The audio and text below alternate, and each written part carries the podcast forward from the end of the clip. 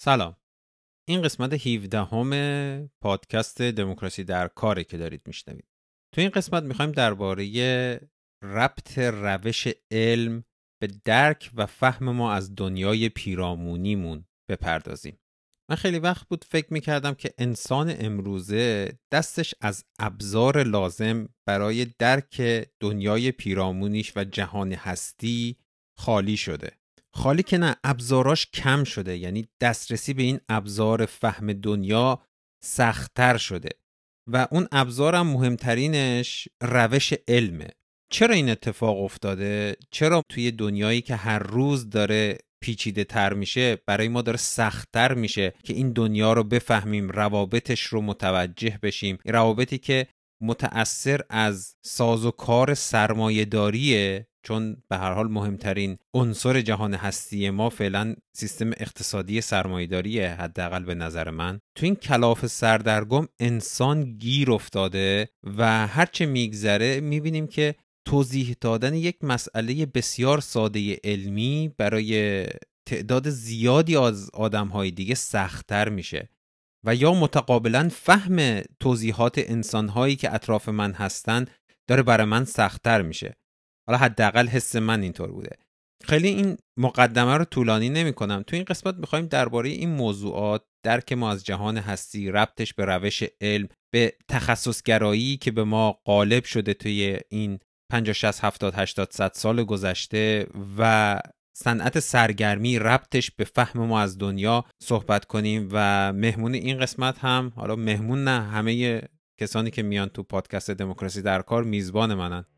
تو این قسمت با بابک یکی از دوستانم که به حال دستی بر آتش علم داره صحبت کردم. بابک توی یکی از قسمت های دموکراسی در کار پلاس هم تو اوایل این قرنطینه کرونا توی توی فروردین اردیبهشت امسال در خدمتش بودیم و بحث خیلی خوبی رو داشتیم.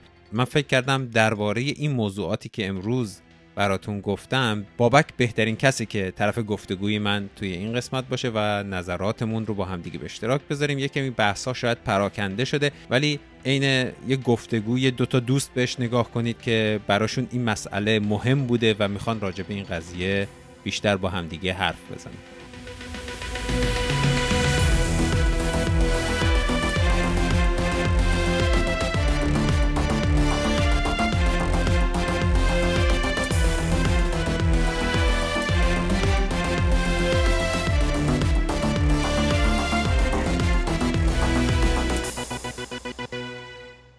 سلام بابک. سلام. مرسی که لطف کردی و توی این قسمت دموکراسی در کار حاضر شدی. مرسی, مرسی از تو. قبل از اینکه از شروع کنیم بفرما داشتی شروع می‌کردی؟ پریدم وسط حرفت. تو شروع کن که خوشو بشی چیزی می‌خوای بکنی. سلام علیکی.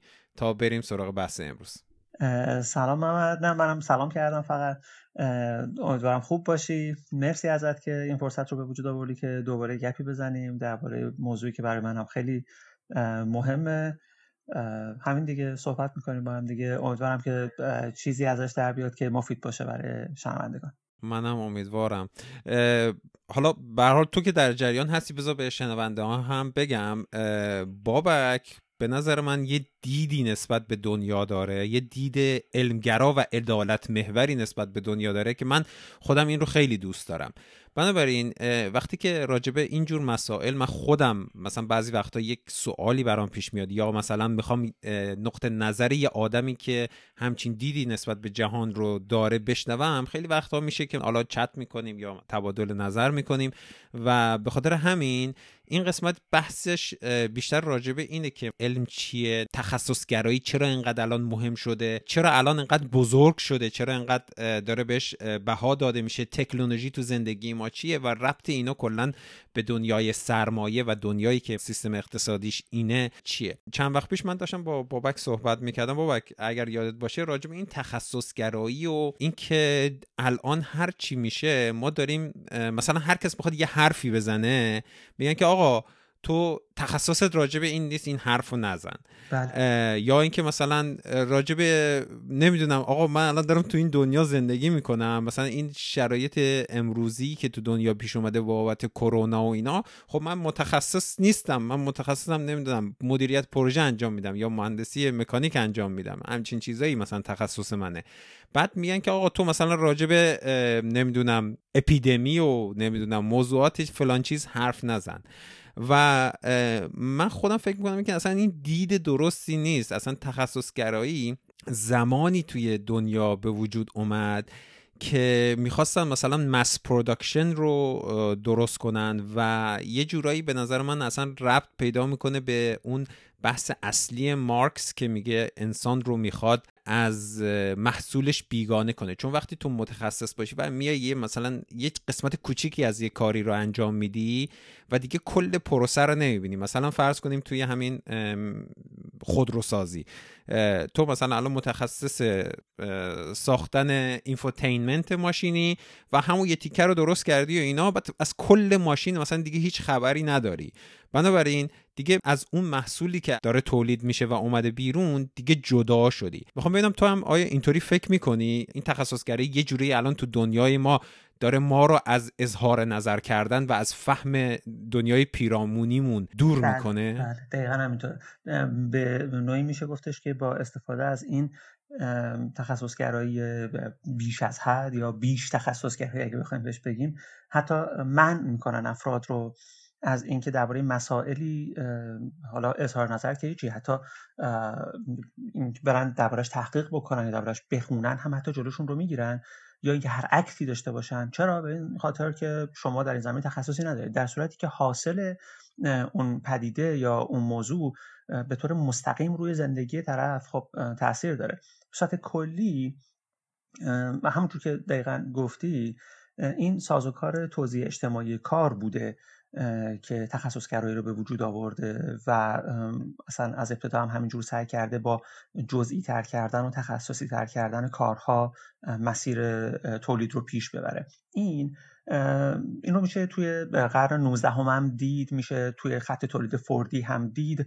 حتی تا امروز هم جریان ادامه داره و البته خب شکلهاش ممکنه تغییر کرده باشه. منتها خب در همین مسیر در حرکته.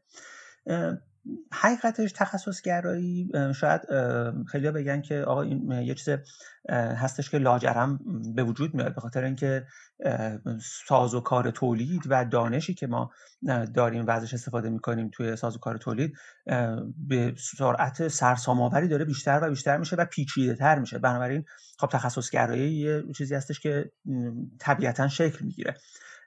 آره این حرف درستی هم هست. در نهایت ما انقدر سرعت رشد دانشمون زیاده و انقدر شکل تولید داره پیچیده میشه که این توقع که شاید داشته باشیم یک نفر همه چیز رو بدونه دیگه شدنی نباشه. حالا یک زمانی می‌گفتن یارو مثلا علامه است به این معنا بودش که نجوم می‌دونه ریاضی می‌دونه نمی‌دونم کشاورزی می‌دونه طب می‌دونه همه چی می‌دونه. منتها الان تصور همه علم اون زمان دقیقا. که مثلا وجود داشته رو می‌دونه. آره بهش مثلا تسلط نسبی داشته. بهش می‌گفتن علامه. منتها الان چنین چیزی خب قابل تصور نیستش واقعا. ولی توی بحث اقتصاد سیاسیش موضوع دیگه ای هستش. موضوع این هستش که کنترل توده ای از مردم که هر کدومشون به صورت یه پیچ و مهره و تسمه توی دستگاه اجتماعی بزرگ فقط دارن کار کرد دارن خیلی کنترلشون راحت تره. و این خب حالا سری عوارضی هم ایجاد می‌کنه دیگه همونجور که اشاره کردیم مثلا این افراد رو راحتتر میشه کنترل کرد راحتتر میشه بهشون تسلط داشت. چرا؟ به خاطر اینکه فرد خودش رو جزء بسیار کوچیک و بی اهمیتی از یک دستگاه بزرگ می‌بینه که چه بسا این برداشتش هم چندان دور از واقعیت نباشه. من ممکنه یک کارگری باشم در یک خط تولید ممکنه یک کارمندی باشم در یک اداره ممکنه یک کدری باشم در یک شرکت که تسک می‌گیرم روزانه انجام میدم. و نمی‌تونم ارتباطی بین کار خودم پیدا بکنم و اون چیزی که در کل داره انجام میشه. و همواره حس می‌کنم که این مجموعه بزرگ که کنترلش دست سرمایه است داره به من محبت می‌کنه و این کار رو در اختیار من گذاشته. چون من که کاری نمی‌کنم. این اجازه میده که تسلط بیشتری نسبت به این افراد باشه. از طرف دیگه اگر این افراد بخوان حالا شورشی و شاکی و اینها بشن چون کارها ریستر و ریستر و ریستر شده جایگزینی اونها راحت تر خواهد بود. و اینا چیزی هستش که خب آره دقیقا ببین از زمانی که همون فوردگرایی بذار بگم انقلاب صنعتی یا انقلاب تولید صنعتی نمیشه گفت. میشه گفت انقلاب mass production تولید آره production استفاده تولید انبوه. انقلاب تولید انبوه که به آره خط تولید فورد برای تولید انبوه اون روشی هستش که بعد هم همه جهانی شد دیگه. آره دیگه یعنی از فورد اون زمان تو این روش تولید انبوه رو مثلا اختراع کرد که هر کسی بیاد مثلا یه قسمتی که از کار رو انجام بده اون یه دونه کار رو انقدر تندتر انجام بده و افیشنتتر انجام بده که بتونه مثلا یه دونه ماشین در یه روز تولید بشه. ولی قبلش اگر شما مثلا می‌خواستید یه ماشین بسازید یه دونه اوستاکار بود. این اوستاکار بعد میومد مثلا خودش شروع می‌کرد از اول شاسی ماشین رو میساخت یا بعدش مثلا میومد در و پنجره ماشینا رو میساخت نمی‌دونم اینا رو با هم دیگه سوار می‌کرد. کل کار رو بلد بود. بنابراین شما این آدم رو اگر از دست می‌دادی تو کارخونه دیگه ماشین تولید نمی‌شد. ولی بعد از اینکه این تولید صنعتی به وجود اومد یا تولید انبوه روش تولید انبوه فورد با مدل تی اون زمان اختراع شد. اینطور بودش که دیگه اولا اون اوستاکاره وجود نداشت که بگه این ماشین رو من ساختم. یک. دوما اینطوری بودش که اگر کسی که داره مثلا پیچ نمی‌دونم سرسیلند رو سفت می‌کنه اون رو شما با یه آموزش کوتاه می‌تونی یه نفر دیگر بیاری اون آموزش بدید بهش اون کار رو انجام بده و مثلا خیلی راحت جایگزینش کنی دیگه. و این آدم دیگه نمی‌تونه بگه که من دارم این ماشین رو می‌سازم سرمایه دار این ماشین مال تو نیست. بنابراین خیلی راحت میشه جایگزین کرد قدرت چونه زنی سرمایه در مقابل این قضیه بالا میره. به نظر من این اصلا اون زمان که به وجود اومد شاید به دلیل این به وجود اومد که بتونیم تولید صنعتی رو تندتر کنیم و تولید انبوه انجام بدیم. ولی همون بای پروداکتش یعنی چیز دستاوردهای جانبیش برای سرمایه انقدر زیاد شد و انقدر پروموت شده تا امروز که ما الان تقریبا کسی رو نمی‌شناسیم که بخواد یه چیزی رو از اول تا آخر خودش تولید کنه مگر اینکه مثلا خودش اوستاکاری باشه توی مثلا تو بازار مسگرای تهران داره همچین کاری می‌کنه. این الان به نظر من یکی از اون معضلاتیه که دنیا باش حالا یه جورایی دست به گریبانه و حالا این قسمت صنعتی کار بوده. توی باقی عرصه های زندگی هم هر کسی که می‌خواد کمی بیشتر مثلا از اون عرصه توش رفته درس خونده دانشگاه فلان و اینا بیشتر حرف بزنه میگن خب تو حرف نزن اونو بسپار به متخصصین کار. تو به نظرت این نحوه نگاه کردن به تخصص این چه بدی ها برای دنیای ما داشته یا خواهد داشت؟ ببین این وسط دقیقا خیلی جای درستی بکنم دست گذاشتی. روی آموزش مجدد نیروی کار هم صحبت کردی. دقیقا موضوع همینه. چون نیروی کار خلاصه شده در واقع به یک ابزار کاملا فیزیکی تنانه که باید مثلا یک پیچ رو سفت بکنه یا مثلا یک قطعه رو بذاره سر جاش یا یک برد رو تمیز کنه یا یه تایپ رو انجام بده. تو پرانتز من همیشه در این باره که صحبت میشه یاد اون سکانس معروف چاپلین میفتم که میره وسط چرخ دنده ها خودش جزی از اون سیستم هست.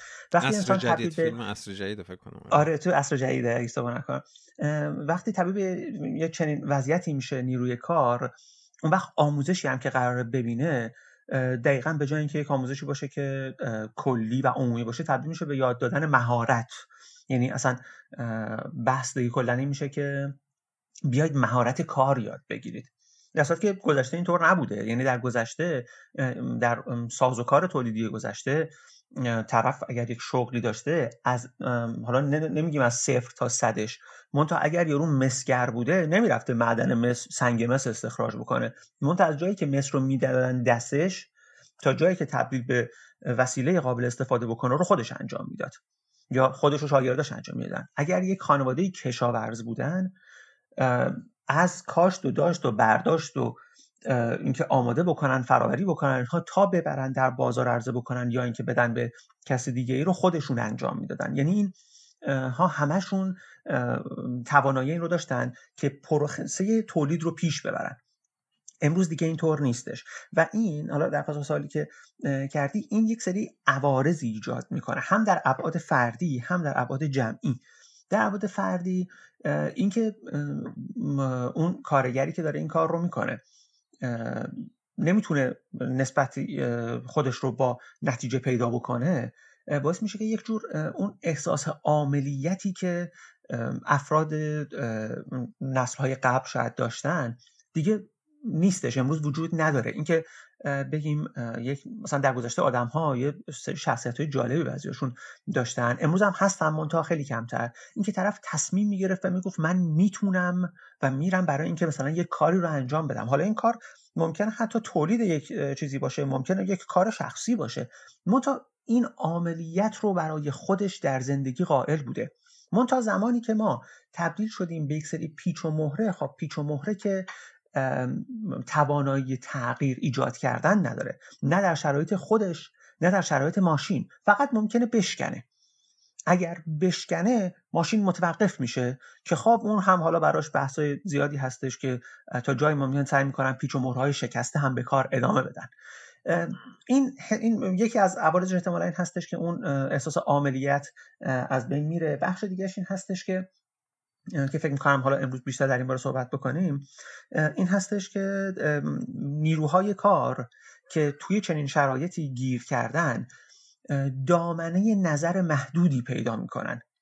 اگر این تجربه زیسته ما هستش که در واقع توان ذهنی ما رو یا مجموعه فهم ما رو از جهان شکل میده تجربه زیستی محدود به یک خط تولید مشخص در یک اتاق مشخص یک شرکت در یک کارخانه خاص پشت یک کامپیوتر برای انجام کار خاص در یک شبکه اجتماعی برای تولید یک نوع محتوای مشخص. یک کار یک بعدی محدود باعث میشه که اون قنای که از جهان اون قنایی که جهان داره رو ما درونی نمی کنیم. بلکه یک چیز بسیار جزئی رو با جزئیات بسیار زیادش درونی می کنیم. و از فهم بقیه جهان وا میمونیم. این به نظرم خیلی تاثیر بزرگی داره و از عوارضی هستش که این تخصصگرایی به وجود آوردتش و بهش دامن هم زده میشه. یعنی این اون جاییه که دقیقا به افراد گفته میشه که آقا شما مثلا درباره کرونا تخصص که ندارید واسه چی سوال می‌پرسید؟ این سوال شما زبون درازی اجازه بفرمایید متخصصان در ادارات نشستن اینها رو جواب میدن و شما بگویید چشم. یعنی برخلاف اینکه افراد تشویق بشن به اینکه پرسشگر باشن با این روش به مسیری هدایت میشن و بعد هم البته این هدایت با تشویق و تنبیه تشدید میشه. افراد به سمتی حرکت داده میشن که تا جای ممکن سرشون تو کار خودشون باشه کار خودشون رو انجام بدن زندگی بکنن به این مفهوم که کار پیدا بکنن حقوق بگیرن مصرف بکنن و تو چیزی هم دخالت نکنن. آره حالا راجع به این موضوع کرونا یک کمی این بحث یه جور دیگه هم می‌تونه دیده بشه. خب بهش من فکر می‌کنم برگردیم یک کمی بعد. اما اینجا بذار راجع به این هم صحبت بکنیم که واقعا لازمه که اگه یه نفر برنامه نویسی کامپیوتر بلده اون یک کار رو مثلا خیلی خوب بلد باشه. و بتونه مثلا کاملا بهش مسلط باشه خیلی هم متخصص باشه و اصلا به نظر من این چیز بدی نیست. اما به واسطه که این طرف همین کار رو باید انجام بده و مثلا شغلش یا تخصصش اینه داریم ما چیزی رو تو دنیا قربانی می‌کنیم که اون اینه که تو دنیا رو دیگه اصلا نبین. راجب هیچ وضعیتی که دور داره اتفاق میفته هیچ حرفی نزن اظهار نظر نکن. و این دقیقا به جای می‌رسه که انسان ها دیگه راجب وضعیت سیاسی و اقتصادی و این چیزهایی که دورورشون هست دید درستی نمی‌تونن داشته باشن. مثلا الان فرض کن از آموزش تو مدرسه یواش یواش بهت یه سری چیزها رو آموزش میدن.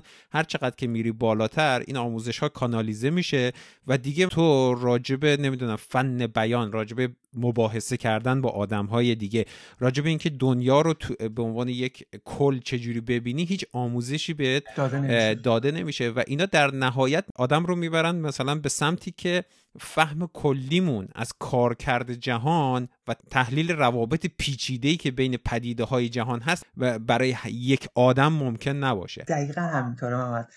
من یه چیزی هم اگه ارز بدید می‌خوام بهش اضافه بکنم. این تخصصگرایی که گفتی خیلی هم خوبه باید باشه آره واقعا خوبه. منتها الان خیلی هستن که در این هم حتی تجدید نظر می‌کنم میگن به جای اینکه شما نیروهایی داشته باشید مثلا حالا چون درباره برنامه نویسی گفتی و مثلا من کم کار کردم یه تجربه اندکی توش دارم مثلا به جای اینکه شما درباره یه موضوع یه مثلا بخش برنامه نویسی خاص تسلط عجیب غریب داشته باشی و فلان خب این می‌تونه به جای که به یک آدم داده بشه بین گروهی از آدم ها توضیح بشه و اونها با همدیگه این کار رو پیش برن این جاهای دیگه هم قابل تصوره. یعنی مثلا اگر ما می‌خوایم یه کار جمعی بکنیم به جای اینکه یک متخصص داشته باشیم و یک سری پادو برای اون متخصص که هرچی میگه بگن چشم بریم فلان کار رو بکنیم ما می‌تونیم به گونه دیگه عمل بکنیم. می‌تونیم برعکس سعی بکنیم این دانشی که وجود داره برای انجام این کار ضروری هست رو هم توضیح بکنیم تا یه حدی دست کم. آره حرف درسته. مثلا الان دوباره برگردیم به همون موضوع کرونا. ببین الان تو دنیا یک نفر که نمی‌تونسته بشینه این هفتاد هشتاد هزار تحقیقی که تو دوران کرونا اتفاق افتاد و علم رو اینقدر پیشرفت داد انجام بده. یه نفر چجوری می‌تونست همچین کاری رو انجام بده؟ یه جورایی کل همین دانشمندانی که در عرصه بیولوژی عرصه ویروس شناسی عرصه اپیدمیولوژی اینا متخصص بودن و دانش داشتن با همدیگه اطلاعاتشون رو رد و بدل کردن و رسیدن به جایی که ما الان مثلا درک خوبی از وضعیت این ویروس داریم نحوه انتشارش داریم. گرچه حالا سیاستمدارامون خیلی توجه نمی‌کنن به این علمی که اینجا تولید شده ببین حالا من می‌خواستم اینجا این بحث رو هم بکنیم. اینکه حالا مردم به حرف این متخصص ها خیلی توجه نمی‌کنن یا اینکه بذار اینطوری بگم که پروپاگاندای مثلا سرمایه انقدر زیاد شده که اجازه نمیده مردم به حرف متخصص ها بیشتر توجه کنن این رو چجوری تو این, پا...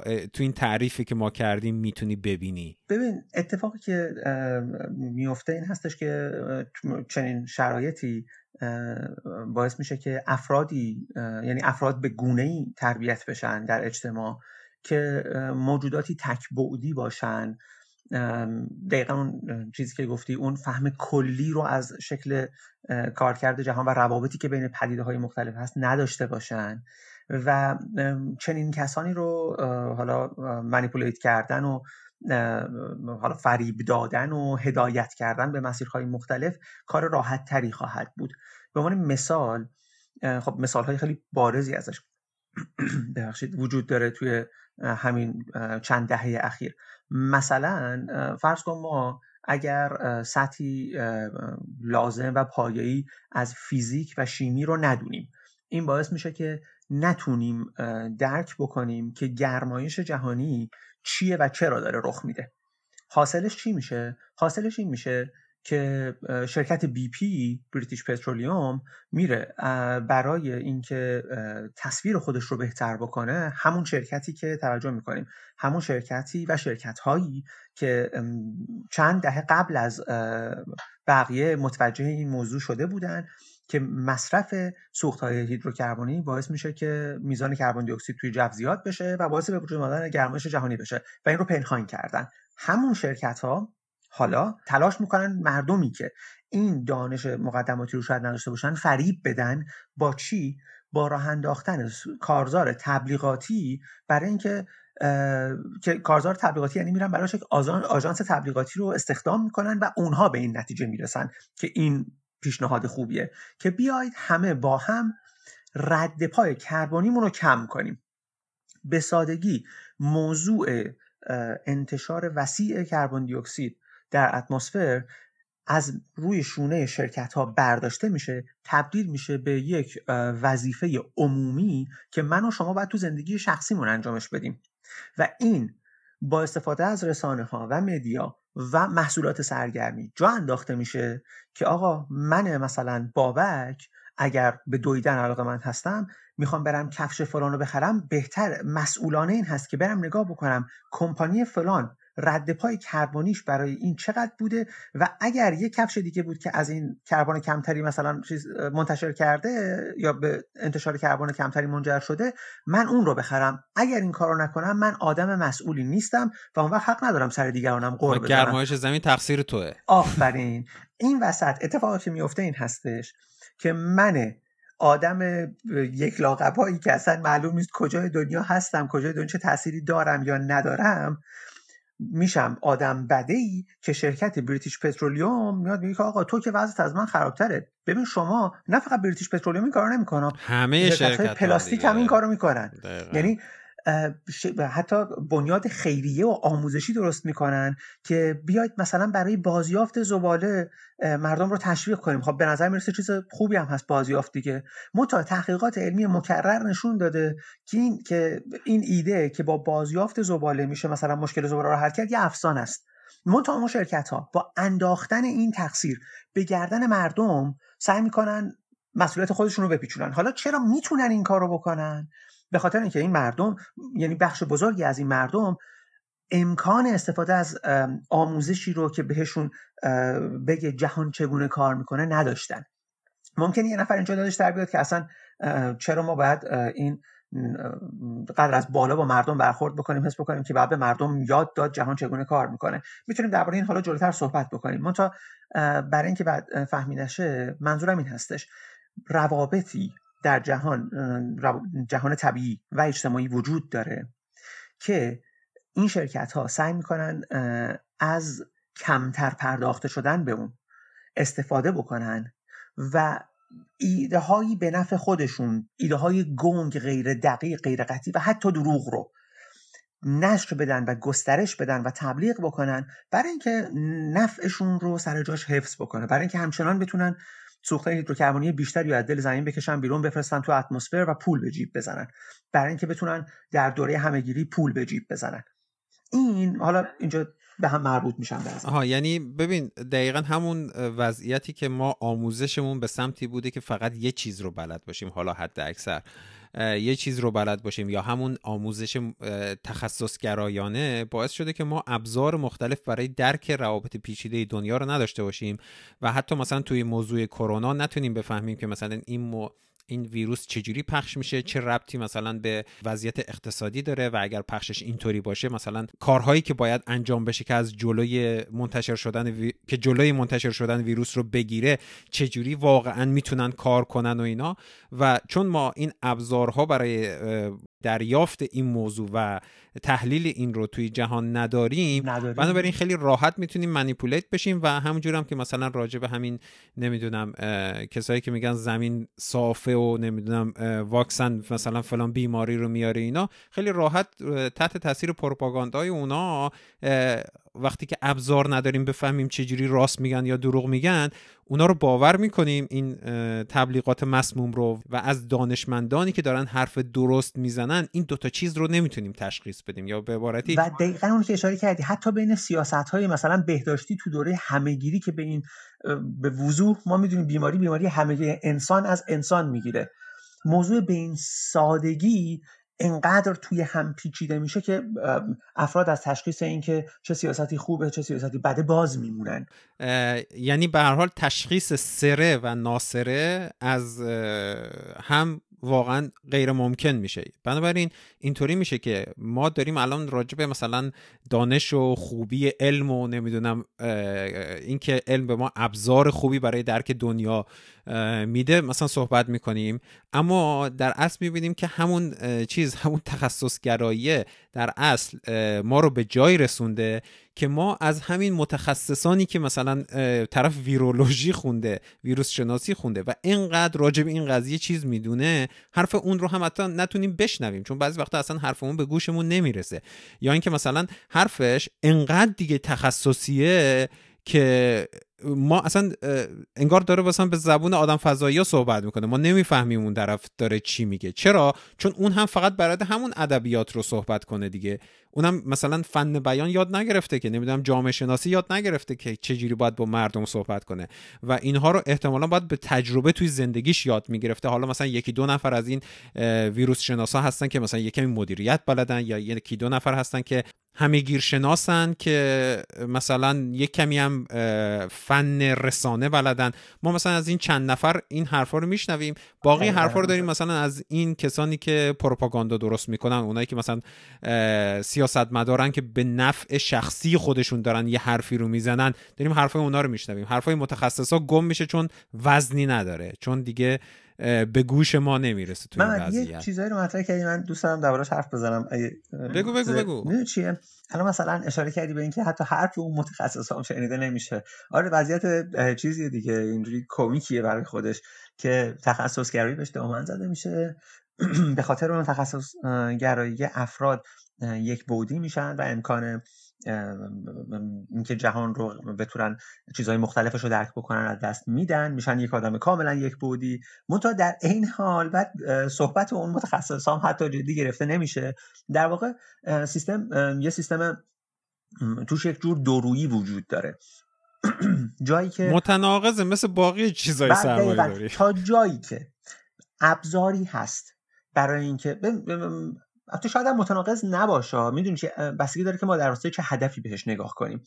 اگر هدف این باشه که ببینیم چه کسی راست می‌گوید چه کسی دروغ می‌گوید خب ما داریم توش درویی می‌بینیم اگر هدف این باشه که نفع عمومی و جمعی بشر چیه ما توش تناقض می‌بینیم که این هم نمی‌خونن منتها اگه هدف افزایش میزان بهرهوری و سود باشه نه اون وقت متناقض نیست با هم دیگه. چرا؟ به خاطر اینکه منظور همینه. آره دقیقا. برای اون هدف مهمه. مثلا اینجا دیگه بین آقای ایلان ماسک و آقای ترامپ تفاوتی بعد آدم نمی‌بینه. هر دوشون میان میگن که آقا خبری نیستش که همهگیری هست که هست آرام باشید ما نباید کاری بکنیم به خاطر در پاسخ همهگیری سیاست های بهداشتی پیاده بکنیم که ضرر اقتصادیش بیشتر بشود. و این رو دیگه فرق نمی‌کنه که شما ترامپ باشی که در رسانه ها بهت میگن راست آدم نارنجی بی سواد آمیه نمی‌دونم فلان فلان فلان یا ایلان ماسکی باشی که بهت بگن سرمایهدار زرنگ باهوش کوشای علم آینده فلان. وقتی این هدف رو شما بخوای این رو ببینی که دارن هر دو در راسته چی کار می‌کنن که دو تا کنار هم قرار می‌گیرن. و اون هدف مهمه به نظرم. من و تو و عموما ماهایی که این پایین هستیم و احتمالا داریم فکر می‌کنیم که بحثمون دقدقمون در واقع آینده بشر و وضعیت زندگی امروز میلیاردها نفر انسانه این رو می‌بینیم که توش تضاد وجود داره. می‌بینیم که توش درویی وجود داره اون چیزی که داره به ما گفته میشه و اون چیزی که عمل میشه. بله این کاملا همینجوره. چون هدف ما زندگی بهتر انسان هاست دیگه. دقیقا. این اون چیزی هستش که ما رو نگران می‌کنه. راستش حالا که صحبتش شد بذار این رو هم بگم. من یه مدت پیش با صحبت می‌کردم و بحث این بودش که چطور ممکنه افراد حتی از نتایج و دستاوردهای علمی و مطالعات علمی استفاده بکنن اما حامی سیاست هایی باشن که مشکل ساز خواهد بود. مثلا بعید کسی این رو ندونه الان مثلا در سطوح بالای سیاست گذاری در جهان که انتشار کربن دی اکسید به افزایش دمای زمین منجر میشه و به خاطر تشدید پیده گرمایش جهانی و این در طولانی مدت و در حتی کوتاه مدت الان دیگه داریم اثراتش رو به شکل خیلی شدید می‌بینیم مشکل ساز هستش. پس اگر کسی این رو می‌بینه باید قاعدتا بر اساس این دانسته رفتار بکنه. و با تعجب این بحث مطرح شد که چطور سیاستمداران و کروری دیگه از فعالان اقتصادی و کسانی که توی رسانه ها به عنوان کارشناس باهاشون صحبت میشه و اینها در مسا در باری مسائل مختلف چنین چیزهایی رو مد نظر قرار نمیدن. اتفاقا میدن. خانم سابین حسین فلدر یه فیزیکدان هستش. یه صحبتی داره. یه توی یه سخنرانی داشت صحبت می‌کرد که چقدر این جمله چقدر این گزاره که ما باید برای مثلا انجام کارها و فلان به علم گوش بدیم یا به علم به نتایج علم عمل بکنیم چقدر می‌تونه گمراه کننده باشه؟ چرا؟ به خاطر اینکه علم به ما نمیگه که گرمایش جهانی داره به وجود میاد پس میزان انتشار کربن رو کم کنید. علم به ما نمیگه همهگیری بیماری کشنده است پس سیاست های بهداشتی بذارید که جلوش رو بگیره. علم به ما نمیگه. ما با فقر و نابرابری طبقاتی مواجه هستیم که داره روز به روز اوضاع زندگی رو وخیمتر می‌کنه خودکشی ها رو بیشتر می‌کنه بزه و جرائم اجتماعی رو بیشتر می‌کنه رنج بیشتری میآفرینه. این رو میشه با مطالعات علمی نشون داد که نشون داده شده بارها که این اتفاقات میفته منتها علم به ما نمیگه که جلوش رو بگیرید. این ایده سیاسی ماست. ایده سیاسی ماست که باعث میشه ما از این نتایج استفاده بکنیم برای اینکه مقاصد مشخصی رو دنبال بکنیم که اون مقاصد ربطی به علم ندارن. علم راه برای کسی درست نمی‌کنه. علم میگه من علم در واقع سازوکاری داره که هر کس با هر دلیل قصدی که بخواد می‌تونه ازش استفاده بکنه برای اینکه بتونه دریافت بزرگ بهتری داشته باشه. مثال شدیدش رو میشه اینجوری زد. در کمپ های نازی ها تحقیقات علمی انجام می شده انسان ها رو شکنجه می‌دادن که مطالعه بکنن بدن انسان چگونه کار می‌کنند یا تحمل مثلا چه چیزهایی رو داره. انسان ها رو رسما شکنجه می‌دادن و میکشتن. منتها خب این کار رو با روشی انجام می‌دادن که می‌تونست روش علمی باشه. منتها این به این معنا نیستش که علم به اونها استخراج می‌کردن و از نتایجش برای مثلا مقاصد خودشون استفاده, استفاده می‌کردن. مثلا اینکه چطور در جنگ از چه گازهایی استفاده بکنیم که سربازان دشمن رو زودتر از پادر بیاره. بنابراین یه سری آدم بذاریم بهشون گازهای مختلف بدیم ببینیم با توجه به قیمت اون گاز شکل سختی ساختش نگهداریش فلان کدوم به صرفه تره. خب این کار رو با استفاده از روش علمی انجام می‌دادن. منتها این ربطی به علم نداره. این میشه اینکه در راستای یک هدف مشخص که اون هدف هدف سیاسی و اجتماعی و اقتصادی هست طرف دست برده داره ازش استفاده می‌کنه. و متاسفانه متاسفانه اون چیزی که خیلی احتمالا غم این هستش که دولت ها قدرت های سرکوبگر و امروز شرکت ها از اونجایی که امکان بهرهگیری از امکان به خدمت گرفتن نیروی کار رو دارن. چرا؟ چون نیروی کار بهشون وابسته است. نیروی کار برای تهیه غذا باید بره از بازار پول بده غذا بخره. اینها صاحبان این پول و ثروت و قدرت هستن که می‌تونن بقای اون رو یا تضمین بکنن یا تهدید بکنن. در چنین شرایطی کار اونها رو به خدمت می‌گیره تا از علمشون برای مقاصد خودش استفاده بکنه. این اتفاق هم در انقلاب صنعتی افتاد هم در جنگ های جهانی افتاد هم امروز در رقابت های هسته‌ای و موشکی در جهان داره میفته هم در بحث بیماری ها هستش هم در اقتصاد هستش هم در اینکه چطور در شبکه های اجتماعی افراد رو در واقع منیپولیت بکنن برای اینکه بیشتر کلیک بکنن تا اون طرف بتونه پول بیشتری در بیاره و برای اینها گروه های وجود دارن که این موضوعات رو مطالعه می‌کنن با این هدف که بهبود بدن روش کارشون رو. یعنی مثلا حالا بیایم یه مثال یه مقدار شاید به نظر کمتر graphic و خشن گروه هایی هستن به عنوان مشاور. شما می‌تونید برید ازشون استفاده خدمات بگیرید که آقا من یه business ی دارم کارخونه فلان دارم می‌خوام میزان بهرهوری خط تولیدمو بیشتر کنم.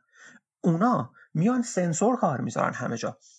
شروع می‌کنن مطالعه کردن جمعآوری دیتا با کارکنان شما مصاحبه می‌کنن از روش علمی استفاده می‌کنن که در نهایت به شما راهی ارائه بدن که آقا این راه چیه؟ زمان نهار رو جز ساعت کار حساب نکنی اینجوری می‌تونی یه ساعت بیشتر کار بکشی.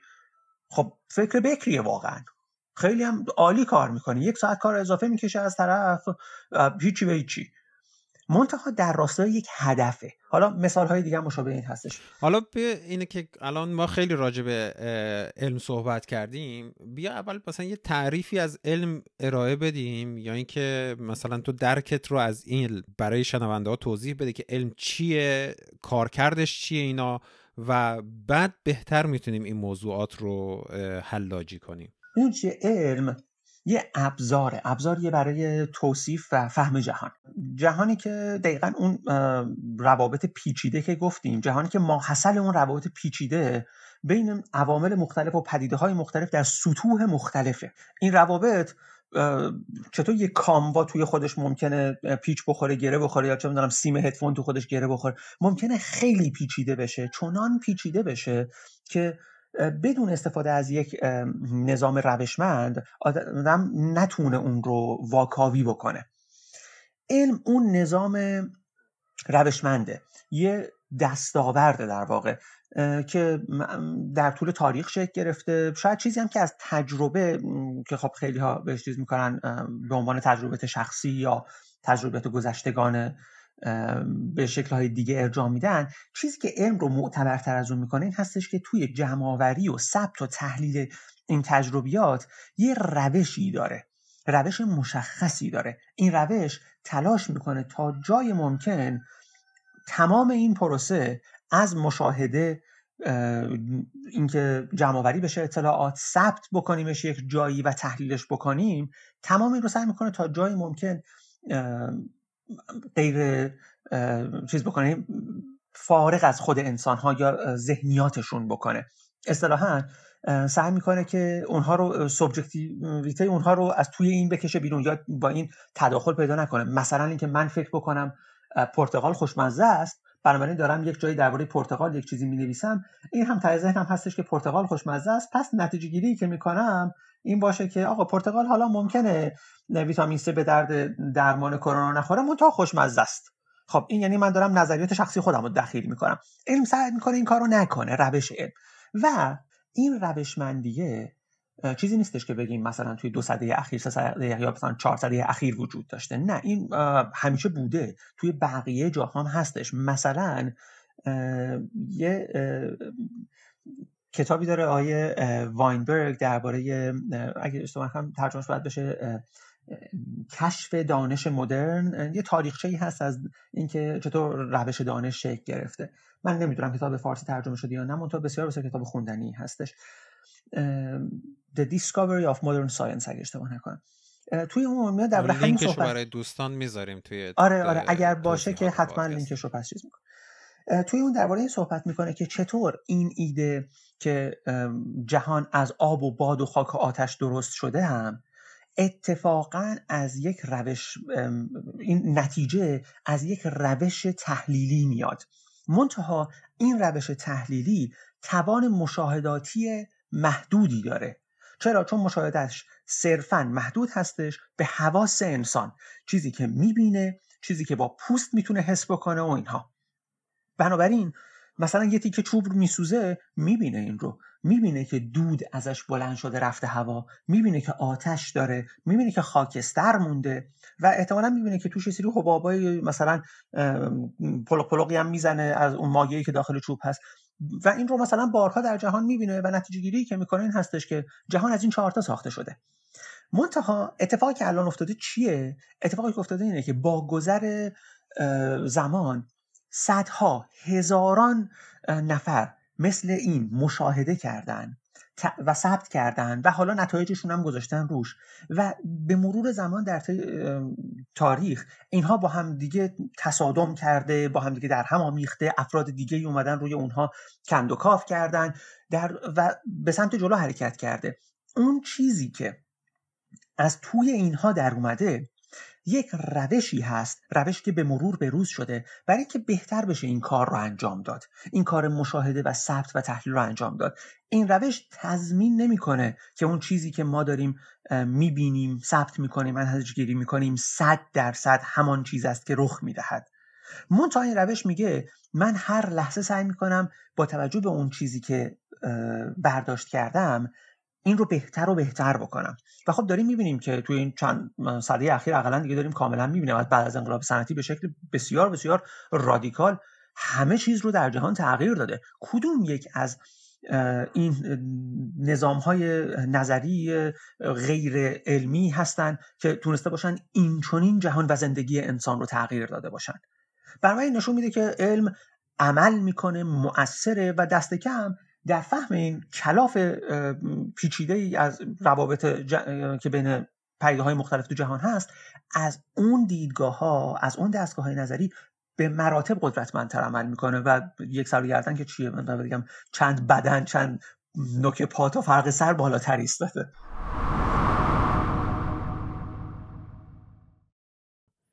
پس علم همون یه نظام یا مثلا سیستم روشمند یا سیستم ساختارمندیه که مشاهده و تجربه ما از جهان رو ثبت می‌کنه. بعد ما به ما روش هایی وجود داره توش که ما می‌تونیم اینا رو تحلیل کنیم و دو مرتبه نتایج تحلیلامون رو ثبت می‌کنه. به هر حال یک ساختار و یک روش دیگه که خودش هم همونجور که گفتیم محصول تجربه ما در طول تاریخه. دقیقا. احتمالا نمی‌دونم حالا شاید خیلی بگن یعنی من خودم شخصا اینجوری فکر می‌کنم خیلی هم نظرشون این هستش که احتمالا بزرگترین دستاورد تاریخی انسان همین روش دانش بوده. به خاطر اینکه این روش دانش بهش این امکان رو میده که جهان رو بهتر بفهمه. این ابزاری برای فهم جهان داشته باشه. شما این کار رو ممکنه به شکل سوبجکتیو من یک حسی داشته باشم که نتونم به روش علمی اون رو حتی بیان بکنمش. حالا البته اینم باز بحث داره چون الان این کارم احتمالا شدنیه. منتها این احساس فردی من برداشت فردی من از جهان محدود به خودمه. و حالا من نمی‌خوام اینجا خیلی چیز بکنم ولی مثلا اگر فرض بکنیم ادبیات به نوعی مواجهه فردی یا گروه های اجتماعی در بازه زمانی خاصی با جهان بوده بسیار بسیار چیز ارزشمندیه. منتها اون چیزی که جهان بذار اینجا بگم. اون چیزی که مثلا جلوی وبا رو گرفت اشعار یا ادبیات یا سوگواری های مردم نبوده. اون تحقیقات علمی تحقیقاتی بوده که به روش علم اون زمان سعی کردن انجام بدن. گرچه اونها هم جای خودشون اهمیت خودشون رو دارن. ما انسان هستیم. این ما این هم درباره این صحبت کردیم که این یک سویه بودنه چقدر چیز بدیه. انسان مجموعه ای از چیز هاست. تا لازمه همین مثال وبا که زدی بذار من یه چیزی بگم. این بوده که مثلا توی انگلستان یه آقایی که دانشمند بوده اومده چیکار کرده؟ دیدی که خب کجاها نقشه شهر رو گذاشته نقشه شهر لندن رو گذاشته رفته نگاه کرده ببینید کجاها تعداد کیس های مثلا وبا بیشتر بوده مرگ ها بیشتر بوده. بعد رفته بررسی کرده که خب خب چه عاملی بین اینها همبستگی وجود داره بین این نقاط؟ بعد دیده مثلا آبی که اونجاها استفاده می شده آب مثلا مسمومی بوده یا اینکه آب مثلا خوبی نبوده. حالا دقیقا داستانش خاطرم نیست ولی با یک روش ساختارمند. آره همینطوره. جان, جان؟ اسنو بوده اسمش که این کارو کرده دیگه. اسمش هم بود جان اسنو یک پزشک انگلیسی راست میگی جان اسنو آره. دقیقا این رفته به روش علمی اینو نگاه کرده بررسی کرده نتیجه گیری کرده این رو اومده اعلام کرده به مردم و مثلا حالا یه آگاهی ایجاد شده که یواش یواش تونستن مثلا این وبا رو نمی‌دونم حالا تا اون و فلان و اینا رو اونجا بتونن کنترل کنن. حالا راجع به همون بحث مثلا ادبیات و روانشناسی و نمی‌دونم اینی که مغز انسان چجوری کار می‌کنه و اینی که انسان ها چجوری مثلا به عوامل بیرونی ریاکشن میدن درسته ما علممون یا به هر حال دانشمون را نسبت به این قضیه کمه اما اینطور نیستش که الزامن در چارچوب دانش و علم نباشد خب این که با پخش مثلا همچین آگاهی تو دنیا چه ریاکشنی از انسان ها می‌تونیم بگیریم هنوز به اندازه کافی مشاهده و تجربه نداریم که ما بتونیم این رو بیاریم توی چارچوب ساختارمند دانش دستبندیش کنیم. اما شاید در آینده برسیم به جایی که بتونیم بفهمیم این سیستم مثلا سایکولوژی که بدن ذهن انسان هم چجوری کار می‌کنه. آره این تلاش الان خب به شدت جریان هم داره دیگه. حتی حتی روانشناسی هم خب همین کار رو یعنی سعی می‌کنه مشاهده بکنه ثبت بکنه و بعد با نظریه های این رو تحلیل بکنه و دوباره اونها رو مورد یک جور مشاهده مجدد قرار بده و فلان. تا حالا محدودیت های برای خودش داره. ولی ما به خیلی مهم اشاره کردی. اتفاقا الان خیلی هم داره روش کار هم میشه. یه جنبشی هستن که حالا میشه اتفاقا یه بخشش رو به بحث قبلیمون هم وصل کرد. جنبش ضد واکسن مثلا. تو اشاره کردی به زمین صافگرایان و اینها. زمین تختگرایان عذر می‌خوام. و به ناراحت میشن چون خیلی ایدهشون براشون چیز دیگه یعنی جور مثل کالت مذهبی آره، میمونه اسمش درست بگیم بعد که اینها برای مقابله باهاشون اصلا مؤثر نخواهد بود. یعنی اصلا که شاید حرف درستی نیست. منتها یه سری تحقیق انجام شده که با این افراد به گونه های مختلف میشه مواجه شد. برای اینکه تلاش بکنه انسان نظرشون رو عوض بکنه. یکی این هستش که بهشون فکت بدیم. فکت بدیم که سلول اینه اینجوری کار می‌کنه. مثلا در یه حدی ویروس اینه ویروس اینجوری کار می‌کنه واکسن اینه و قرار این کار رو انجام بده. این یه شکل مواجهه هست که خیلی خوش که صرفا یه سری فکت علمی اگه بخوایم اسمش رو بذاریم. یکی دیگه این هستش که افراد رو انسانی تر یعنی با یک جور احساسات انسانی درگیر بکنیم که اتفاقا این کاری هستش که خب چون صحبت ادبیات شد مثلا این کاری هستش که ادبیات می‌تونه انجام بده دقیقاً. و اتفاقا این ابزار موثری برای این کار برای دقیقا چیزی که گفتی برای اینکه افراد رو جمع بکنه برای اینکه به میدون چیه به اون جایی که می‌خوایم برسیم که صحبت انسانه صحبت ذهن صحبت این هستش که نظر من چیه؟ فهم مثلا بینش کلی من چگونه خواهد بود؟ قطعا اینا جزی از ابزارهای بسیار مهم بشریت هست برای اینکه الان من بخوام مثلا ببینم مردم در روسیه قرن 19 هم چگونه زندگی می‌کردن.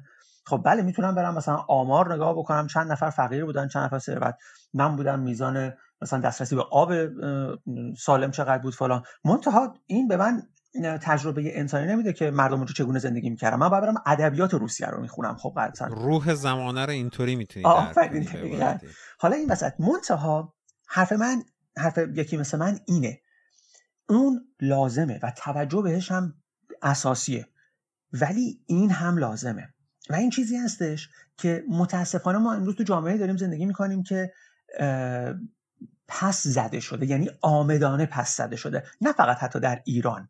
به عنوان مثال ما نگاه بکنیم افراد ما باید کارمون رو بفروشیم برای اینکه بتونیم زنده بمونیم و یعنی باید کار بکنیم.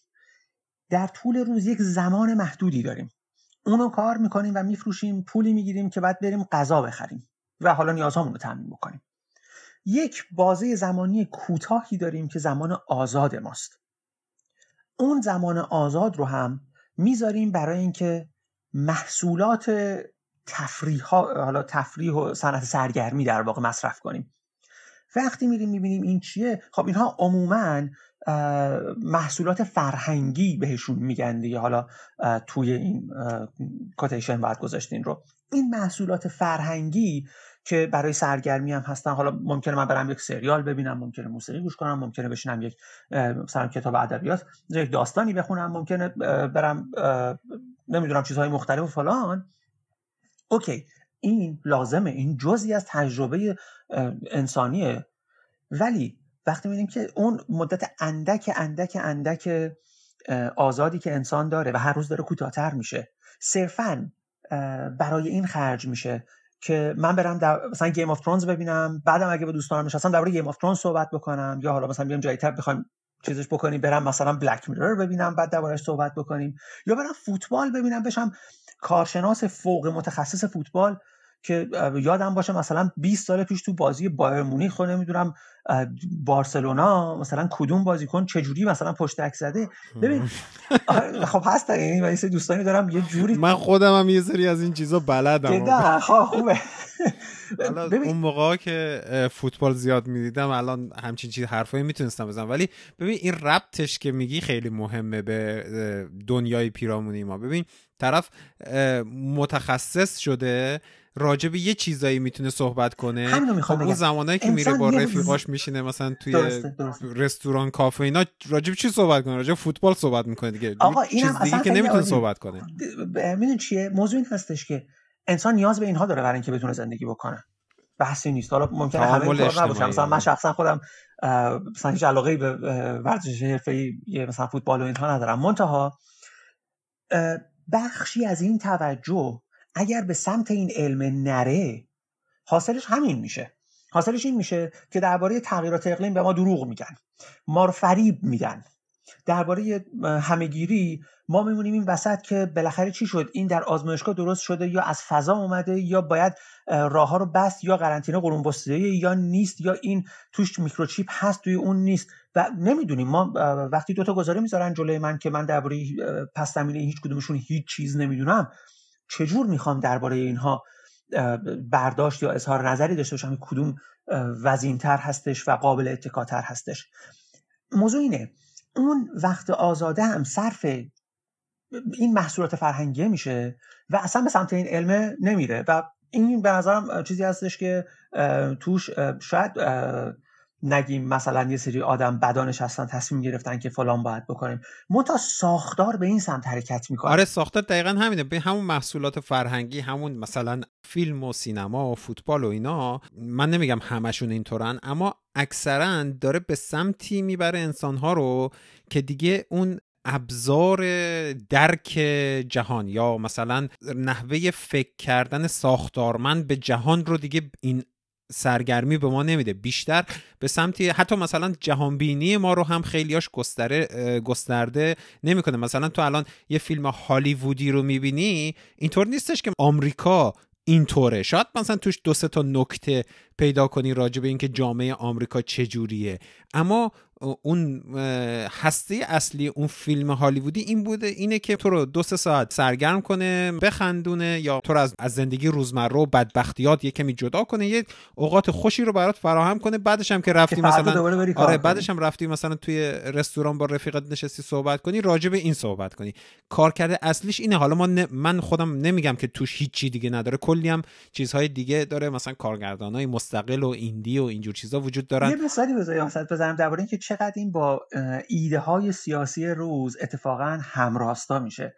مثلا یکی از سریال هایی که تو ایران هم خیلی ها دیدنش فرنز فرنز یا کلا این سریال های مثل اون که پیرامون یک گروه کوچیک میگذرن. حالا اون مثلا تو دهه 70 80 یهو خیلی زیاد میشن. هنوزم هستن هنوزم از Modern Family ی بخوایم بگیریم تا چه می‌دونم این شلدون اسمش چی بود که سرجاش که نمی‌تونست بشینه؟ Big Bang Theory آره.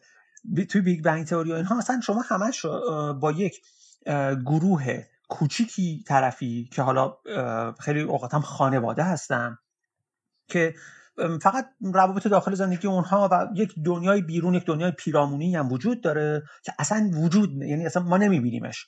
ما هر از گاهی به صورت آدمهایی که از کنار دوربین رد میشن یا اگر تو صحبت های اینها میشنویم درباره اون جهان بیرون در این کل ماجرا درباره اینهاست.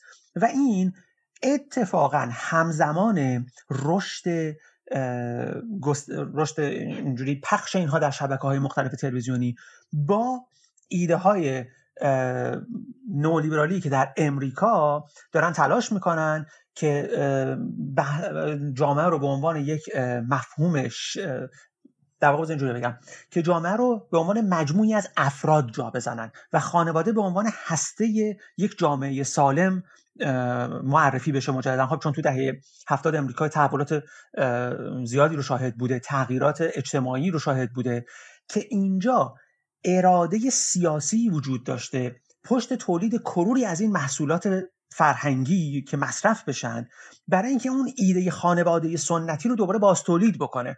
این ما امروز می‌بینیم که الان هم وجود داره. هم در ایران وجود داره هم در جاهای دیگه دنیا. حالا بهش میگن صنعت فرهنگسازی و اینها. صنعت فرهنگسازی چیز واقعی هستش که ازش استفاده میشه. حالا اینکه من امروز برم. یه مثلا نمی‌دونم یه فیلم اسکار گرفته نگاه می‌کنم. خب باشه بسیار خوب. یا میرم یه سریال نگاه می‌کنم. سریالی که 15 سیزن هر کدوم 20 قسمت. میشینم نگاه میکنمش. و میگم خب چیه مگه؟ من از سر کار میام خستم توی زندگی اینجوریم اوضاع کرونا گرفتاریم همه چی خرابه. یعنی من یه تفریح نباید داشته باشم تو زندگیم. شما که نمی‌دونم فکر می‌کنید واقعا انسان کیه؟ مگه من چقدر تحمل نه اصلا بحث این نیستش. اتفاقا انسان به تفریح نیاز داره. منتها موضوعی که ما با محصولاتی احاطه شدیم که سویه دارن. این سویه داشتن رو ما نمی‌تونیم ندید بگیریم. و اوکی خیلی هم عالی ما می‌تونیم بریم بشینیم تماشا رو لذت هم ببریم. منتها دست کم به بقیه مسائل هم باید بپردازیم. چون اگر این کار رو نکنیم ما در همون بذار اینجوری بگیم. ما در همون شاهراه کلیشه‌ای محدودی زندگی خواهیم کرد و جهان رو خواهیم دید و فهم خواهیم کرد که سیستم برای ما پرداخت کرده. ما درگیر سبک زندگی های خاص و سبک مصرف های خاص خواهیم بود و هویت خودمون رو از اون می‌گیریم حتی.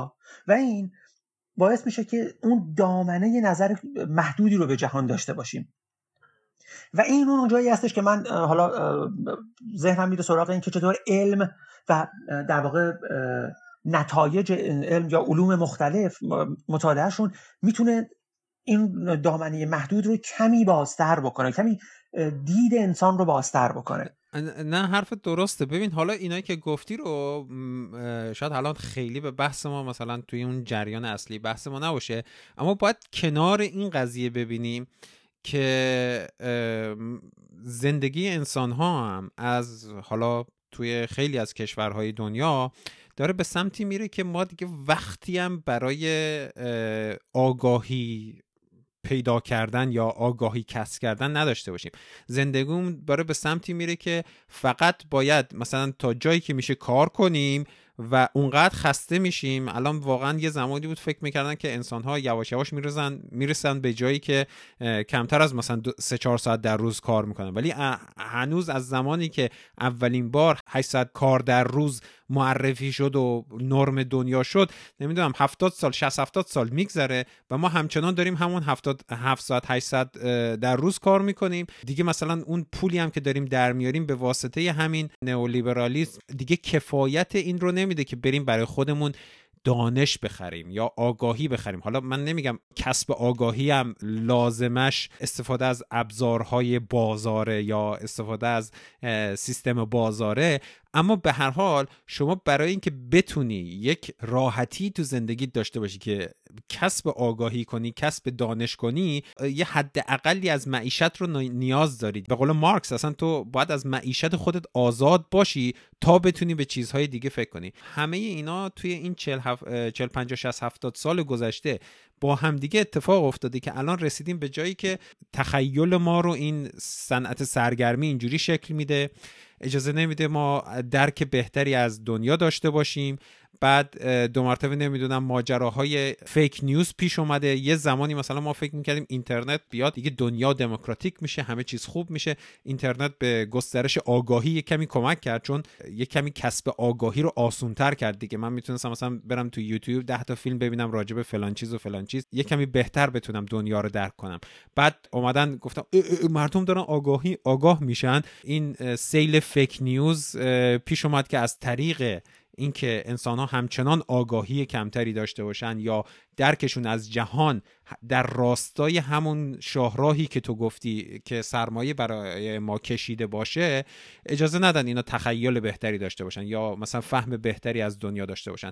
و اینترنت داشت یک کمی این رو دیسراپت می‌کرد به عبارتی و اینا اومدن مثلا با فیک, فیک نیوز و نمی‌دونم شبه علم و اینا دومارت نه نه نه نه نه. آگاهی بیشتر از این ندیگه تا همینقدر که ما گفتیم. می‌دونی حالا یه جالب. حتی قبل از اینکه مثلا همین بحث اخبار جلی و یا این موضوعاتی درباره مثلا در طب جایگزین و فلان اینا در اینترنت بخواد خیلی باب بشه شبکه های تلویزیونی بودن که به اینها دامن می‌زدن. مثلا شبکه فاکس نیوز یا حتی شبکه مثل مثلا دیسکاوری حتی که به عنوان یه شبکه احتمالا علمی مثلا خیلی ها میشناسنش کلی از این خرافه ها و pseudo science ها رو بهشون دامن زدن. چرا؟ به خاطر اینکه خب منفعت اقتصادی مثلا یه گروهی یه منفعتی داشته اومده یه برنامه ساخته در راستای اون حتی ممکنه از این مسائل خیلی زیاد بوده. مثلا یک بنیادی زده بنیاد حمایت از مثلا خرس های جنگل های فلان. و شما فکر می‌کنید خب این بنیاد بنیاد محیط زیستی قرار باشه دیگه می‌خواد از جنگل های فلان و خرس ها حمایت بکنه. مون تا بعد میری می‌بینی که اون بنیاد قشنگ 180 درجه کار دیگه ای داره می‌کنه. داره سعی می‌کنه محصولات فرهنگی تولید بکنه و توی اینترنت مثلا محتوا یا محتوای بی محتوا در واقع تولید بکنه برای اینکه موضوع رو عوض بکنه برای اینکه منحرف بکنه. و خب پول دیگه. وقتی پول هست گروه تشکیل میشه برای این کار می‌کنن می‌کنن این کار انجام میده. همینه دیگه. سیستم منطق سیستم سرمایه اینطوره دیگه. یک یه کسی نشسته بالا که همه اینا رو بله، مثلا اینه مثلا نمی‌دونم یه مستر مایند اینا رو بررسی کنه اینو مهره رو بذاره. نه آقا بذار یه مثال برات بزنم. مثلا محمد ما یه چند تا زنبور داریم. البته من کنم پدرم. خب اصل تولید می‌کنم فرض کن من به جای اینکه مثلا 100 تا کندو داشته باشم مثلا یه آقایی باشم بیام مثلا ده هزار تا کندو داشته باشم دو هزار تا این بر دو هزار تا جای دیگه پنج هزار تا جای دیگه یه سری کارگرم دارم برام دارن این رو مدیریت می‌کنن. خب من خیلی ساده یعنی این کار انجام می‌بینیم که این کار جزئی از بازاریابی محصول بهش میگن. میرم الان امروز روز کاری که می‌کنم اینه. میرم توی اینستاگرام سه تا page می‌زنم. توی چند نفر دیگه که مثلا اینفلوئنسر هستن فلان یه پولی میدم میگم آقا اینا رو برای من منتشر کنید. دو نفرم استخدام می‌کنم. بهشون یه حقوق مثلا چه می‌دونم کلمه 50 تومن 100 تومن یه پولی میدم. میگم برای من محتوا تولید بکنید. بعد اسمش هم روش جالبه دیگه محتوا تولید بکنید. واسم اونا شروع می‌کنن برای من نوشتن که بله با اصل میشه دیابت رو درمان کرد. با اصل گون میشه مثلا سر رو درمان کرد با اصل آویشن میشه نقرس رو درمان کرد. بعد اصلا از کجا می‌خواد اینا اومده باشه برسه که هیچی یه نفر میشینه اونجا و اینها رو می‌نویسه فقط. خب دیگه ما همون ابزار علمو نداریم که بخوایم ببین گفتن این قضیه تو ذهن کسی که مثلا توی 50 60 سال پیش بزرگ شده خیلی راحت می‌تونه این رو درک کنه و مثلا شاید فکر کنه درسته و اینا. ولی انسان امروزی قاعدتا باید مسلح به ابزاری باشه که بتونه این رو بفهمه که آیا این اصلا کلا در راستای علم هست یا نه. آیا اصلا میشه یک خب این اون نگاه انتقادی است. اون نگاه انتقادی هم اتفاقا شاید بعدموشو بگیم صرفا از مطالعه علم هم نمیاد. یعنی توی بقیه چیزها هم توی فلسفه و جامعه شناسی هم این نگاه انتقادی وجود داره. متا وقتی اون نگاه انتقادی قایبه و به شکل آمدانه از آموزش خارج شده به خاطر اینکه افرادی سر به زیر فرمانبر خلق بکنه اتفاقی که میفته چیه؟ حالا من مثال اصل رو زدم چون خودمون بودیم. اتفاقی که میفته اینه توی یک دهه اخیر توی ایران فروش مثلا محصولات مثل عرقیجات و اینها از شکل سنتیش که این بوده که آره مثلا اگر چیشی مثلا عرق نعنا رو بخوری شکم درد خوب می‌کنه تبدیل شده به یک business بزرگ که کرور کرور ادعا داره. از درمان سرطان و بیماری خود ایمنی و چیزهای مخ... اصلا چیزهای عجیب غریب همه رو لیست می‌کنن. ولی خب دلیل و مدرکی هم ندارن. اتفاقی میفته چیه؟ این رو من مخاطب یه بار می‌بینم. دو بار می‌بینم. میرم فلانجا توی قرفه فلان بازارچه می‌بینم اونجا یه دونه پرده ای زده روش اینا رو نوشته. یه آقایی میاد توی تلویزیون صحبت می‌کنه بهش هم میگن آقای دکتر آقای دکتر که معلوم نیست کیه. اونم داره میگه بله اتفاقا ابو علی سینا هم همینها را می‌گفت. بعد توی این فیلم و اون سریال و اون نمی‌دونم پادکست هم می‌بینی راجبش خب صحبت شده. جا میفته دیگه. یعنی این حالا ما چه بچه خوب می‌دونیم که مغزم ها ما یه مغز خب بدوی داریم که اصلا در یک دوره دیگه ای تکامل پیدا کرده و نسبت به چنین روش هایی آسیب پذیره.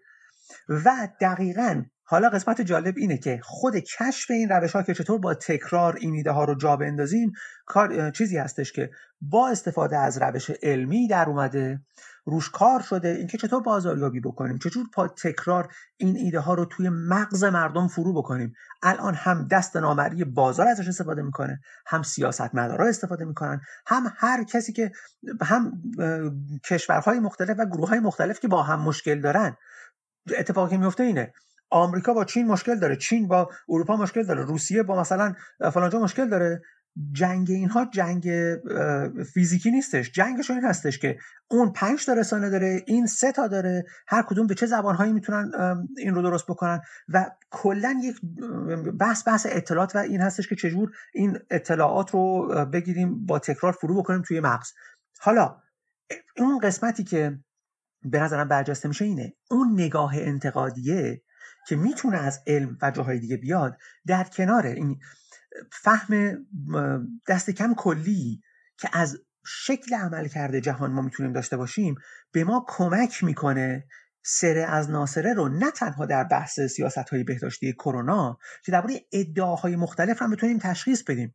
که بتونیم تشخیص بدیم بولسونارو داره درست میگه یا یعنی قصد مثلا حرفش گمراه کننده و برای فریب دادنه یا مثلا سارکوزی داره فلان می‌کنه ببینیم آقای مثلا وزیر فلان داره به ما واقعیت رو میگه یا معاون وزیر فلان یا اون فیلمی که روی اینترنت منتشر شده میگه یه چیزی دیگه اوضاع.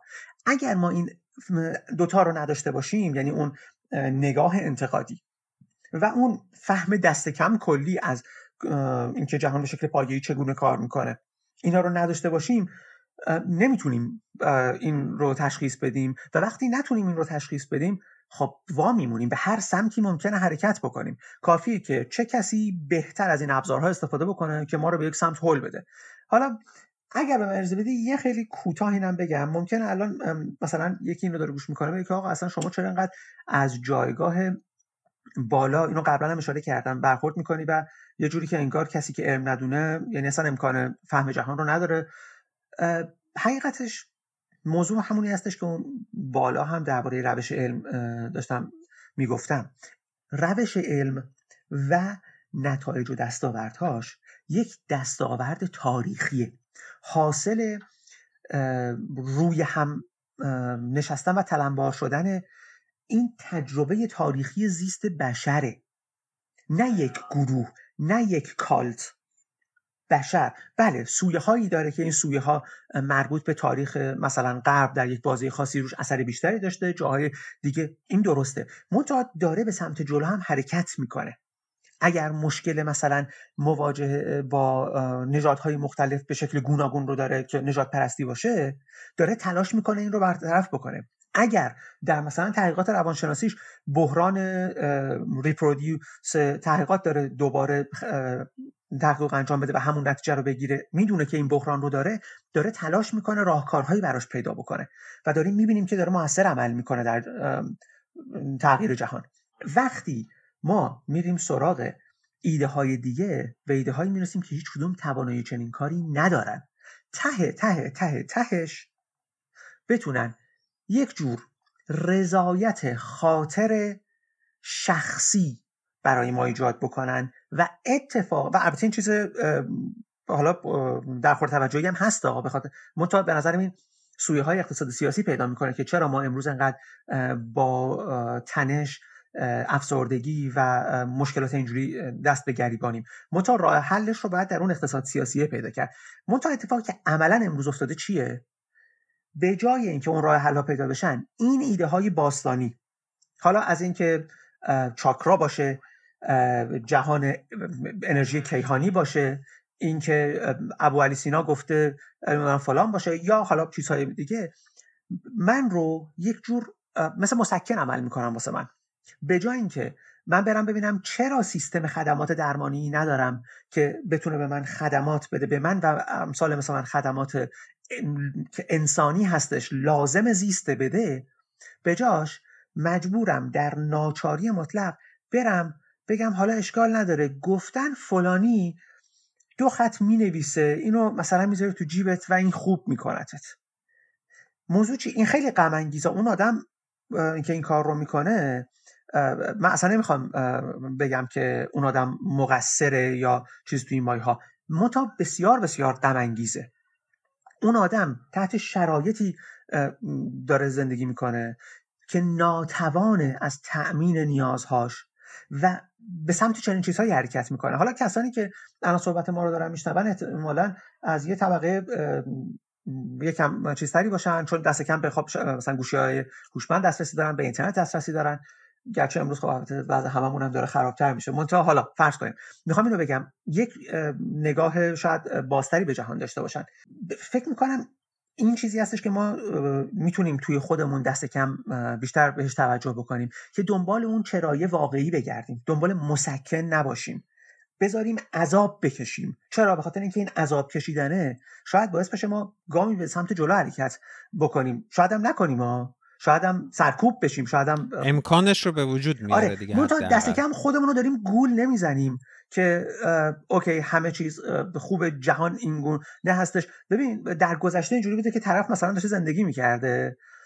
همینجوری به زندگیش هم ادامه می‌داده و به دنیا می اومد بزرگ می‌شد یه زمینی داشت کاری می‌کرد. حالا تو بازار مسکری می‌کرد امروز از مسکرها خیلی صحبت کردیم. بعدم آدم خوب بودن مشهور می‌شد یا مثلا آدم حتی بد بودن مشهور می‌شد. آخرش هم مریض می‌شد میافتاد میمرد تمام. و بعد که تمام می‌شد می‌گفتن آقا یارو مثلا 60 سال زندگی کرد 70 سال خوب زندگی کرد. خب خوب بود فلان و اینها. من تا الان موضوع اینه که جهان تغییر کرده. الان ما با یک بحران طرفیم. ما یه برآوردی هستش که یکی از معاونین از وزرا گفته بود یه بار ما در طی یکی دو دهه آینده حرکت جمعیت میلیونی در ایران خواهیم داشت. از مناطقی که به خاطر تغییرات اقلیمی به خاطر تغییر اقلیمی زندگی توشون یا ناممکن یا سخت میشه. ما الان در جهان چند ده میلیون آواره اقلیمی داریم که این احتمالا به چند صد میلیون خواهد رسید. ما الان بحران غذا داریم در جهان. وضعیت اینجوری نیستش که بخوایم تصور بکنیم حالا ما همینجوری می‌تونیم زندگیمون رو ادامه بدیم و بگذره و حالا تا ما زنده ایم که جهان همینه. نه واقعا این متاسفانه یا خوشبختانه دیگه اینجوری نیست. ما در جهان در حال فروپاشی زندگی می‌کنیم. دقیقا. متاسفانه به جایی رسیده که ما بیشتر از همیشه نیاز به اون نگاه انتقادی که گفتی داریم به یک جهانبینی ساختارمند یا دانش بنیانی نیاز داریم که بتونیم این ساختار پیچیده جهان که هر روز هم داره پیچیده تر میشه و روابط مثلا بین انسان ها بین علم و سرمایه و نمی‌دونم سیاست و اقتصاد داره پیچیده تر میشه رو بتونیم بهتر درک کنیم. برای اینکه بتونیم اون نگاه انتقاطی رو داشته باشیم این ابزار علم رو هم نیاز داریم. و بعدش حالا شاید فقط ابزار علم نباشه شاید مثلا حتی اون ابزار ادبیات یا مثلا ابزار تجربیات غیر کانالیزه شده انسانهای بزرگتر یا انسانهای با تجربه تر رو هم نیاز داشته باشیم. ولی همه اینا در نهایت برمیگرده به جایی که ما بتونیم این نگاه انتقادی رو کنار این ابزار علمی قرار بدیم که بتونیم دنیا رو بیشتر بفهمیم که بتونیم ریاکشن هامون یا مثلا حرکت هامون رو در دنیا به سمتی ببریم که بتونیم حداقل از این بحرانی که تو دنیا ما را احاطه کرده یه مفری ایجاد کنیم یه تغییری ایجاد کنیم دیگه. چون واقعا من فکر بله، می‌کنم راهی پیدا بکنیم برای برون رفت ازش. ببین نمی‌دونم. حالا بذار این بحث رو اینجا تموم کنیم که من فکر می‌کنم اگر ما این کار رو نکنیم خیلی راحت نسل بشر منقرض میشه. من اصلا متصور نیستم که سازوکار سرمایه بتونه کاری بیشتر از این انجام بده. اگر ما این کارو نکنیم سازوکار سرمایه همینجور میمونه و سازوکار سرمایه ما رو به انقراض می‌بره. حالا نه 100 سال دیگه تو بگو هزار سال 1500 سال. نمی‌دونم ده هزار سال دیگه. انسان منقرض میشه. حقیقتش یه من یه می‌خوام اینجوری پس تمامش بکنم صحبتمو که یه چیزی از پیش میگن پارادوکس فرمی. پارادوکس فرمی در واقع پارادوکسیه که میگه جهان به این عظمت این همه ستاره های مختلف فقط در کهکشان خودمون این همه هر کدوم کلی سیاره دارن. یه برآورد اخیرا میگه 300 میلیون سیاره زمین مانند ممکنه در کهکشان وجود داشته باشه که شرایطی رو دارن که حیات می‌تونه روشون شکل بگیره. فقط تو کهکشان ما. فقط تو کهکشان ما. پس و خب خیلی از اینها صدها میلیون سال حتی میلیاردها سال قبل از اینکه زمین به وجود بیاد به وجود اومدن. بنابراین فرصت این که حیات روشون شکل گرفته باشه و پیشرفته کرده باشه و مثلا به حیات هوشمند و متمدن و اینا شده باشه خیلی باید زیاد باشه. پس کجان؟ چرا نیستن؟ یکی از توضیحات پارادوکس فرمی یه ایده هستش بهش میگن در واقع دیوار بزرگ شاید باید بهش بگیم. دیوار بزرگ ایدهش اینه که تمدن ها عمر مشخصی دارن. و به جایی می‌رسن که خودشون رو نابود می‌کنن. خیلی دیدگاه تاریکیه و متاسفانه فقط تو نیستی که اینطور فکر می‌کنی که سرمایه داری نمی‌تونه این کار بکنه ما در بخش بزرگی از ادبیات علمی تخیلی امروز هم داریم می‌بینیم که خیلی از برداشت های تلویزیونی یا سینمایی که حتی به ادبیات علمی تخیلی می‌پردازن رو همین یعنی همینجوری فکر می‌کنن. آینده ای که تصویر می‌کنن آینده تیره و تاره. و جالبه که این آینده ویران شهری در ادبیات تخیلی از دهه هفتاد شروع می‌کنه به زیادتر شدن و بیشتر شدن و بیشتر شدن و بیشتر شدن. حالا مثلا کسی مثل مارک فیشر توی کتاب رئالیسم کاپیتالیستیش دقیقا با یکی از همین فیلم ها شروع می‌کنه که بگه چطور این رئالیسم کاپیتالیستی گزاره در برابر رئالیسم سوسیالیستی. فیشر میاد میگه که این دیدگاه که, که همه چیز این سازوکار بازاره و تصور جهان خارج از این ناشدنیه حاصلش این بوده که انسان ها دیگه نمی‌تونن تخیلی برای آینده بکنن. آینده ویرانه. و این به خاطر این هستش که در این شرایط امکان تخیل به چیزی جز این ازمون گرفته شده. تمام حالا بحثی که امروز هم کردیم به نظرم توی زیر مجموعه حالا به یک شکلی زیر مجموعه این قرار خواهد گرفت. این تخصصی شدن همه چیز این صنعت سرگرمی این نرفتن سراغ فهم جهان همه و همه دست به دست هم میدن که توده ای از افراد تربیت بشن که توان تخیل آینده متفاوت نداشته باشن. و جز ویرانی و بحران راه وجود نخواهد داشت. اون دانشمندی اون کسی که برای عمومی سازی علم حتی کار می‌کنه که اینها رو می‌بینه و با این حال از ایده های سیاسی حمایت می‌کنه که این بحران رو به وجود آورده تصمیمش رو گرفته. شرکت ها گوگل و فیسبوک و حالا بریم توی چیز مثلا جنرال موتورز و حتی شرکتی مثل مثلا بی ام و ولکس واگن بود. فکر می‌کنم یکی دو سال پیش دستکاری کرده بود. اطلاعات مربوط به آلایندگی شو دیگه. همشون می‌کنن فولکس واگن اونها تصمیمشون رو گرفتن. اونها می‌دونن که دارن از این ابزار استفاده می‌کنن برای اینکه منفعتشون رو کسب بکنن. اگر اوضاعم حاد بشه به حال انقدر منابع دارن که چند نفری خودشون رو نجات بدن. انقدر توزیع ثروت در جهان غیر عادلانه است که اونها می‌تونن برای خودشون یه کاری بکنن. منتها ما از بین خواهیم رفت. ما هستیم که نیاز داریم به علم و تکنولوژی دست ببریم. حالا من نمی‌خواستم خیلی تهش انقدر دارک صحبت کنیم. ببین من خب. میگم که داشتم این رو حرفم اینطوری بود. خب من خودم کلا یعنی ذات یعنی جهان بینیم به صورتی هستش که امیدوارانه تر دنیا رو می‌بینم. من میگم که از سرمایه بیشتر از این بر نمیاد و ما برای اینکه بتونیم بیشتر از این رو تخیل کنیم اون نگاه انتقادی و این ابزار علم رو نیاز داریم و اصلا واقعا فکر می‌کنم این دموکراسی در کار رو من به وجود آوردم که بتونم با دوستانی مثل تو یا مخاطبان پادکست گفتگو کنم راجب همین تخیل راجب همین دنیای پس از سرمایه راجب اینکه دنیای پس از سرمایه چجوری می‌تونه باشه. امیدوار هم هستم که این به وجود بیاد. ولی اگر ما این کارها رو نکنیم همین حرفهایی که در کل این طول این پادکست زدیم سرمایه بر نمیاد. یعنی چیزی به عنوان سرمایه داری سبز وجود نداره.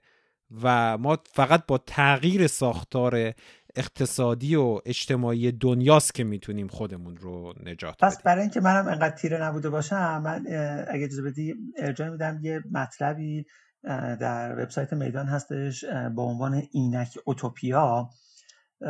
لینکشو می‌ذاریم برای آره لینکشو می‌ذاریم. درباره همین هستش که چطور با دست بردن به محصولات علمی و تکنولوژیکی میشه جهان بهتری ساخت خصوصا در محیط کار. اینکه چطور میشه با استفاده از ابزارهای تکنولوژی حتی مثلا فناوری اطلاعاتی نوع انسانی تری از کار رو سازمان داد. مرسی. بابک واقعا لطف کردی که اومدی توی این قسمت بودی. مرسی از تو و ببخشید مثل اینکه بازم خیلی طولانی شد. نه فکر نمی کنم فکر کنم به اندازه کافی جذاب بود که برای من حداقل انقدر جذاب بودش که دوست داشته باشم بیشتر صحبت کنیم با هم دیگه و اگر واقعا فرصتی پیش بیاد دوباره تو آینده با تو صحبت خواهیم کرد. اگر حرف دیگه چیزی مونده هم اینجا بگو که دیگه خدافزی کنی. مرسی. منم خیلی خوشحال شدم. دیگه فکر می‌کنم حرف بیشتر نزنم. خیلی پر حرفی کردم.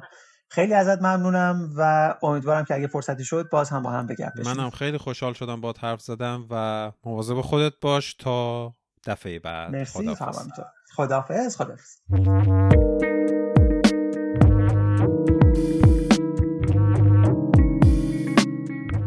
ممنون که تا اینجا این قسمت رو گوش دادید. این قسمت 17 هم از پادکست دموکراسی در کار بود. من سعی می‌کنم در آینده این مبحث رو دنبال کنم. حالا یا با بابک یا با دوستان دیگه ای که در این زمینه نظرات ارزشمندی برای ارائه دارن. یه کتاب و یه چند تا منبع دیگه هم تو این پادکست مطرح شد. لینکش رو توی توضیحات این قسمت قرار میدم و امیدوارم دموکراسی در کار رو به کسانی که این قسمت فکر می‌کنید براشون جالبه یا کلا دموکراسی در کار براشون جالبه معرفی کنید. دوباره ممنونم که تا اینجا گوش دادید و مواظب خودتون باشید مواظب اطرافیانتون باشید تو این دوران. من محمد هستم و این قسمت در پنجشنبه 16 بهمن 1399 منتشر میشه. ما سرخوشان مست دل از دست